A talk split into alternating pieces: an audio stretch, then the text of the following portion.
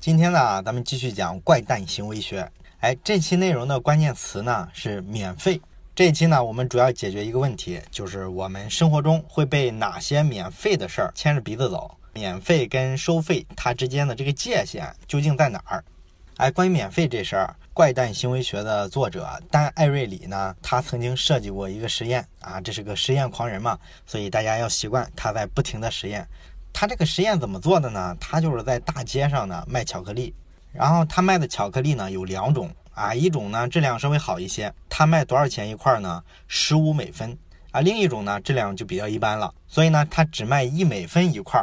然后呢他还做了一规定，规定每个人呢只能限购一块巧克力，多了还不卖你。也就是说呢，你每个人啊要想来买他的巧克力啊，那你只能是二选一。然后他这个路边摊啊，一旦支起来之后呢，很快呢，好多顾客就过来买巧克力了。然后大伙儿呢就拿起这两种巧克力来啊，仔细观察了一下它的这个质量啊、价格啊。完了之后呢，百分之七十三的人都选了那个比较好的巧克力，就是十五美分的那个。然后百分之二十七的人呢，选了那个比较便宜的一美分的那种。那实验做到这儿，它说明了个啥呢？就是说呢，大伙儿吃巧克力呢，还是比较注重质量的，愿意多花钱买一块好的巧克力。然后这实验呢还没完，他们呢又做了一轮实验。这个实验就比较有意思了，他们给这两种巧克力啊同时降价，哎，降多少呢？都降一美分啊，也就是说呢，原先卖十五美分那个，现在是十四美分了；原先是一美分的那个，现在就是免费了。这时候看看大伙儿怎么选呢？结果啊，有百分之六十九的人都选了免费的那种巧克力。十四美分的那个质量比较好的巧克力呢？之前不是有百分之七十三的人选吗？现在是多少呢？只有百分之三十一了。哎，当然了，说到这儿，可能你觉得，哎，这不非常没劲吗？那你一个收费，一个免费，当然大伙儿会选免费的了，这不是明摆着的事儿吗？但是这个实验的重点啊，并不在这儿，而是什么呢？两次实验的对比啊，你想想啊。这两种巧克力啊，都收钱的时候，大伙的反应都是正常的啊。就是说呢，我要选一个质量更好的、更好吃的巧克力，即便呢它贵一点也无所谓。但是呢，你降低一美分，那就完全不一样了。以前卖一美分的东西，现在是零，这时候人的所有的行为出现了一个大逆转。你不觉得这事儿特别奇怪吗？难道咱们大部分人就那么在乎一分钱吗？哎，咱们都知道啊，这个传统的经济学理论啊，都是讲说人是一个理性人，所以呢，传统的经济学家都会认为，人在选择市场上两个不同的商品的时候，他选择的依据是啥呢？他其实就是会根据成本收益比来选择。也就是说呢，你买这个商品啊是多少价格，然后呢，你买了它之后呢，它能带给你多少的价值，多少的好处，完了收益除以成本，这就是成本收益比。所以呢，传统的经济学就认为人会按照这个指标去挑选商品。但是啊，你要是按照传统经济学这个想法去套刚才这个实验，你发现根本套不上。为啥？因为按照传统经济学的理论的话，你会发现降价并不会引起顾客任何的行为变化。因为啥呢？降价后跟降价前啊，这两种商品的成本收益比啊，基本没有变化。你在降价之前啊，人们宁愿多花十四美分去买一块更好吃的巧克力，说明大家觉得这个巧克力的好吃的程度其实是超过他多付出的这十四美分的。哎，是这个道理吧？所以呢，这时候啊，大伙表现出来的感觉是，他为了拿到一块好吃的巧克力，并不太在乎多付的十四美金。但是你要按照这种理论分析模型，你就发现你永远也分析不出来后半部分这个实验的结果，因为你按这个理论模型，你会发现我们一定会认为，同时降一分钱的话，那么人们的选择也不会出现大的改变。但是这个实验里啊，两种巧克力同时降了一分钱，结果就是出现了一个根本性的逆转。这就是现实，所以说啊，这个地方传统经济学又失效了。而且呢，这个实验啊，丹·艾瑞里啊还做过好多回。那两块不同的巧克力，尤其是这个便宜的，从四分降到三分，从三分降到两分，从两分降到一分，所有的情况都符合传统经济学的这个成本收益比，没有问题。大伙儿还是选那个质量比较好的、比较贵的那块巧克力，这个人数的比例啊都是稳定的。但是呢，就唯独是从一分降到零的时候。大部分人都会选择免费的了，然后会抛弃以前那个比较贵的、比较好吃的巧克力。所以说，这个收费跟免费啊，即便是只差一分钱，它也有最最根本的区别，它会造成人的这个行为和选择出现一个根本上的不同。哎，这事儿就非常有意思了，对吧？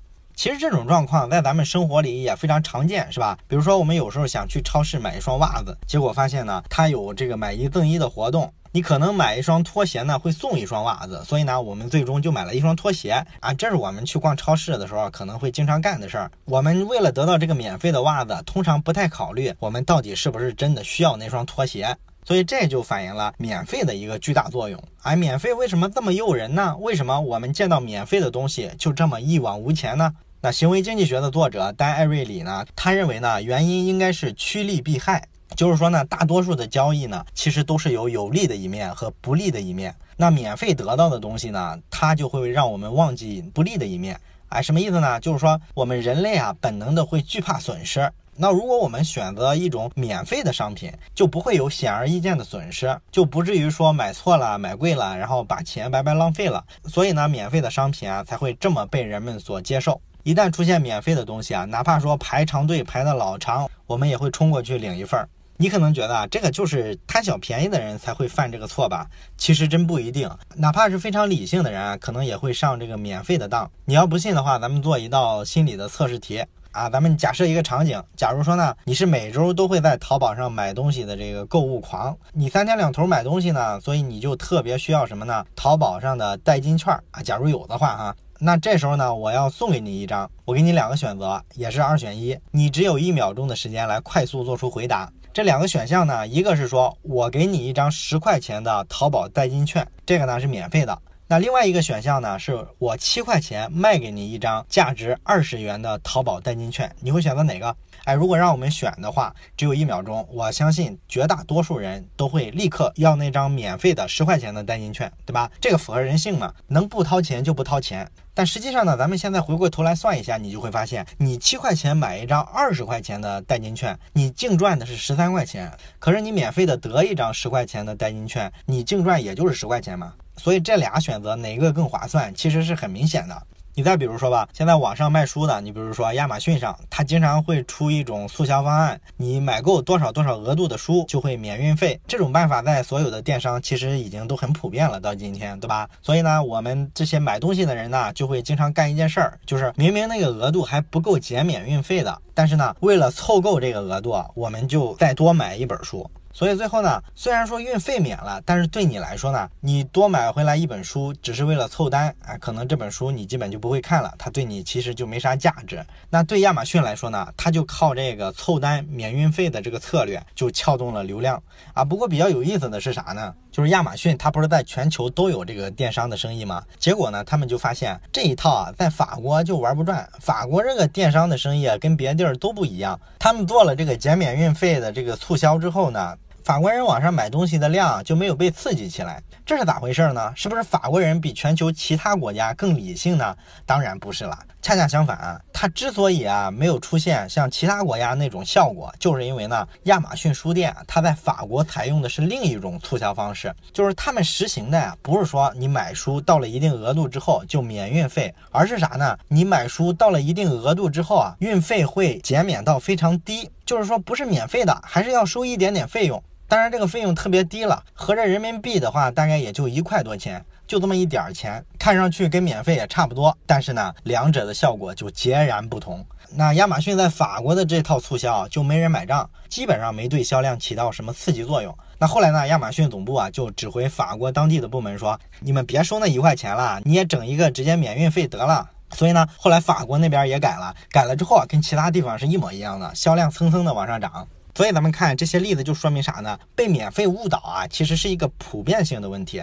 也包括说咱们这本书的作者丹·艾瑞里，他虽然是个行为经济学家，他对这些东西呢了如指掌，可是啊，他自己还是会犯这些错误啊。你比如说吧，他在书里就写了，他说有一回啊，他想买一辆车，本来他看好的是一辆丰田的这个厢式的旅行车，可能就是类似那种 SUV 的感觉，空间比较大，适合家里有小孩用。但是呢，后来一辆奥迪车却吸引了他的这个眼球，为啥呢？就是因为啊，那个奥迪搞了一个活动，买了这个车之后呢，前三年啊免费换机油啊，就这么一个免费的小噱头，哎，他就上当了。其实那辆奥迪车呢，对他来说并不是太合适，因为那个造型啊，有一点像跑车，还是大红色的。你说你作为家庭用是吧？接送孩子上学开这么个车，其实不是太合适。所以如果理性的分析，你根本不应该买这辆奥迪车。但是呢，就是这个免费机油的这个活动啊，把他给吸引了，让他觉得必须买。完了就买了，买了之后马上就后悔了。为啥后悔了呢？他自己后来想通了，算了一笔账，他就是接接孩子上学放学，这个一年开车能有多少里程是吧？平均一年半才换一次机油，那三年下来免费换机油，也不过就是节省一百五十美元而已啊！这一百五十美元占这个车价的百分之零点五啊！所以就这么一丁点儿的小恩小惠，成了我买车这么大一个决策的一个根本的理由啊！这不就搞笑了吗？是吧？何况说这个车还对不上他的需求，对吧？所以说，再聪明的人啊，碰到免费的时候啊，往往也很难保持理智。不过呢，但艾瑞里他觉得，虽然说免费的策略呢，经常被商家用来套路咱们消费者，但是呢，这个策略啊，如果说反着用啊，引导大家做正面的事儿，其实价值还是挺大的。那他认为呢，这件事儿可以用在哪儿呢？用在政府鼓励大家开电动车上。啊，因为咱们都知道，现在政府不都鼓励说买新能源车嘛？你像现在在北京是吧？大伙儿天天摇号摇不上啊，所以呢，不少人就选择去买一辆特斯拉。然后特斯拉是电动的嘛，那电动车上牌啊什么的都特别快，所以他很快就能开着车上街了。当然了，即便是这样，大面上来说，大部分的在北京生活的人，他也是宁可的摇号去买机动车，他也不优先买电动车。这里边原因很多了，有观念的原因，也有充电不方便等等其他的原因。所以呢，对于政府来说啊，需要做更多的这个让利和引导，需要把这个税费啊继续压低，手续呢继续简化。但是呢，对世界上的绝大多数地方的政府来说啊，他能不能把这件事做到完全免费呢？能不能免税费、免手续呢？恐怕没有人这么干，是吧？因为这事儿大家觉得完全不受监控，还是风险挺大的。但是呢，这个地方丹艾瑞里他的建议呢，就是你可以试试，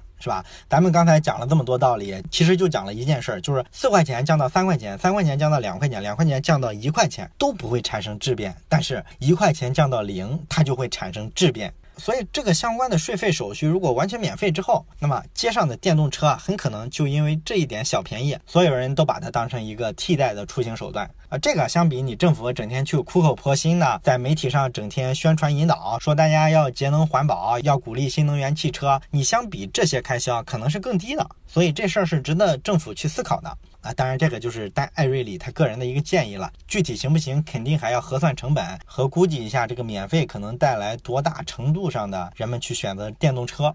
这是咱们讲的免费这个话题的第一部分。那么咱们接下去呢，就把免费这个话题啊往下延伸一下，讲一下跟上面这套逻辑啊不太一样的一个东西。这是个什么东西呢？我们把免费这个逻辑啊延伸到社会规范上。社会规范是什么意思呢？其实也简单啊，我给你举个例子你就明白了。比如说吧，现在不是马上就中秋节了吗？那么咱们好多年轻人不都在外地工作吗？那你在外地工作，中秋节的时候你就要回家跟父母团圆一下。完了，你回家之后呢，少不了说老妈会做一堆好吃的。这时候呢，你看她在厨房里忙里忙外的，你应该怎么表达对老妈的感谢呢？你会不会说从兜里掏出两百块钱来说，哎，辛苦了，这是你的劳务费，不够的话我再给你加一百，然后你给开张发票，发票的抬头写单位啊？你会这么说吗？你要这么说，你老妈肯定抽你了，对吧？哎，这个例子是个什么意思呢？它其实就是说啊，咱们的亲人家人啊，忙前忙后的，是因为他愿意。这时候你对他这个付出啊，表达价值的时候，一定要用免费策略。你可以夸他，但是不能给钱。你要是给钱，就会破坏氛围了，甚至可能撕破脸。哎，你说这是为啥呢？别人对我们做了一件哎，对我们来说特别好、特别有价值的事儿，那我付给他钱，这有什么不好呢？为什么亲人朋友会拒绝，甚至还翻脸呢？这就是因为啊，在我们的生活里啊，其实是有两种不同的世界的。一种世界呢是由社会规范主导的，另外一种世界呢是由市场规范主导的。你在社会规范的环境下，人与人之间呢是一个友好的关系。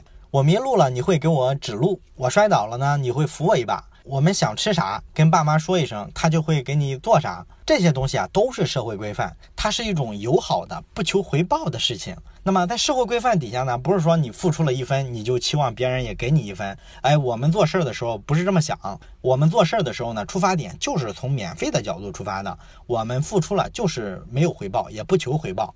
那在另一个世界就不一样了，这就是市场规范了。在这里呢，是不可能说存在所谓纯粹的友谊的。那人与人之间的界限呢，就是十分清楚的。大伙呢都是靠利益连接在一起的，在这儿呢，交换啊就是一种黑白分明的。那工资价格呀、租金啊、利息啊，所有这些东西啊，你来不得半点含糊，你必须明确的告诉别人，你帮了我有啥好处，然后你要付给我多少钱，哎，少一分钱我都要跟你计较。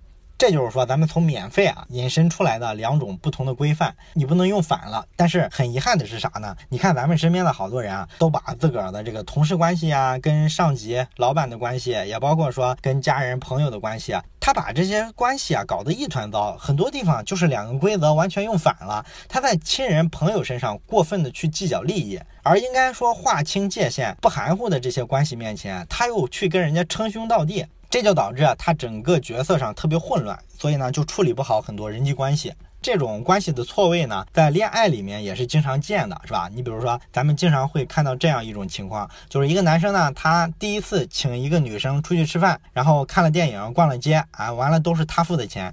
那么第二次之后呢，他又把这个女生约出来，所有的一切又是他付的钱。那第三次的时候呢，他也是抢着付了饭钱。但是呢，两个人的关系发展到这一步呢，这个男生他就有所期望了，对吧？他希望呢，把这个女生啊送到家门口的时候，临别的时候呢，女生能给他一个吻，甚至呢，他还会幻想说女生能邀请他进家里去坐坐啊，俩人可能做点羞羞的事情。但是呢，这个女孩啊，并没有这个表示，所以呢，到了第四次约会的时候，他就有些失望了，假装若无其事的开始算账啊，有意无意的提一下钱啊，你看我已经为咱俩这个关系啊花了多少多少钱。他呢想暗示一下这个女孩是吧，我付出的也够多了，你得表示一下，满足一下我呀。但是呢，咱们知道，一般情况下，这时候对面的女孩都很不爽，甚至有可能站起来破口大骂。为啥会这样呢？这就是因为啊，这个男生做这一步他是犯规的，对吧？你不能这样，你把市场规范跟社会规范的用法就是搞混了。你在恋爱这种关系下，不是说你花了多少钱，你就可以要求这个女生到什么程度上去满足你，没有这个概念，这不是市场交易，这个地方必须用社会规范。所以呢，一个男生，如果你真这么干的话，那么你很可能在很长时间内啊，都只能在网易云上看人家虐单身狗了。当然，这个说起来可能好多人觉得头头是道啊，这个我都懂，我知道怎么泡妞，怎么跟朋友处关系，怎么跟亲人交往。只要你稍微聪明点，你就不会犯这种错误。其实真不是这样，咱们讲的这些错误啊，对于很多高智商、高学历、非常专业的人士来说，他也经常犯这种错误。你比如说，在美国呢，就有一个退休人员的工会。那这个工会呢，就专门维护这个退休的老人他的一些权益。有时候呢，他就需要用到很多法律的东西，他需要请一些律师给他们当顾问。所以呢，这个工会的代表啊，就去找律师。那你们愿不愿意用非常低的价格来帮助我们这些退休人员提供这种法律咨询服务呢？那这些退休人员呢，也没有什么太高的工资哈，都指着靠养老金活着。我们只能支付给你们律师啊，一个小时大概三十美元。那律师一听啊，不干，这个太低了，不能接受。那后来呢，这个工会组织啊，就有一个人啊，他就想出了一个好点子来，说服了这个律师。他怎么说服的人家呢？其实很简单，他就是去问这个律师啊，他说：“你们愿不愿意为这些需要帮助的退休老人提供免费的法律咨询服务呢？”结果大部分律师就同意了。啊，你看一小时给三十块钱，他不干啊。你说免费，他反而同意了，这是为啥呢？其实很简单，就是因为啊，这些离退休的老人，你给他们提供免费的服务呢。这种行为啊，其实是一个关怀社会弱势群体的这么一个事儿。那对律师来说呢，这个就激发起了他心中的这个社会责任感呀、同情心啊这一类的东西啊。换句话说，这就是社会规范层面的东西了。他不会去计较这个钱。而前面咱们讲的，你说给一个价格去让他提供一个低价的服务，这个基本还是在一个市场规范的话语体系里面去做说服工作。所以呢，你说服不了这些律师嘛。而且呢，这个社会规范和市场规范，它的这个区分啊，如果你能抓住的话，还对管理啊会有很多帮助。哎，你说这个跟管理有啥关系呢？你比如说这个公司里吧，员工经常迟到，你说怎么杜绝他迟到的问题呢？罚款能不能解决？这不就是个管理的问题吗？那《怪诞行为学》这本书里呢，他就记录了一个故事，就回答了刚才咱们问的这个问题。这个故事呢是说啊，一个以色列的托儿所，当时呢，他们这个托儿所好多家长总是迟到啊，就是孩子早早的就下课了，但是他们不快来把孩子接回家，就导致呢这个小孩啊长期滞留在托儿所，所以呢这个托儿所的人就不太满意啊，你们家长怎么不准时呢？是吧？那老是来这么晚，这样以后谁再迟到要交罚款啊，就这么一个规定，你说它有用吗？能不能制止家长迟到呢？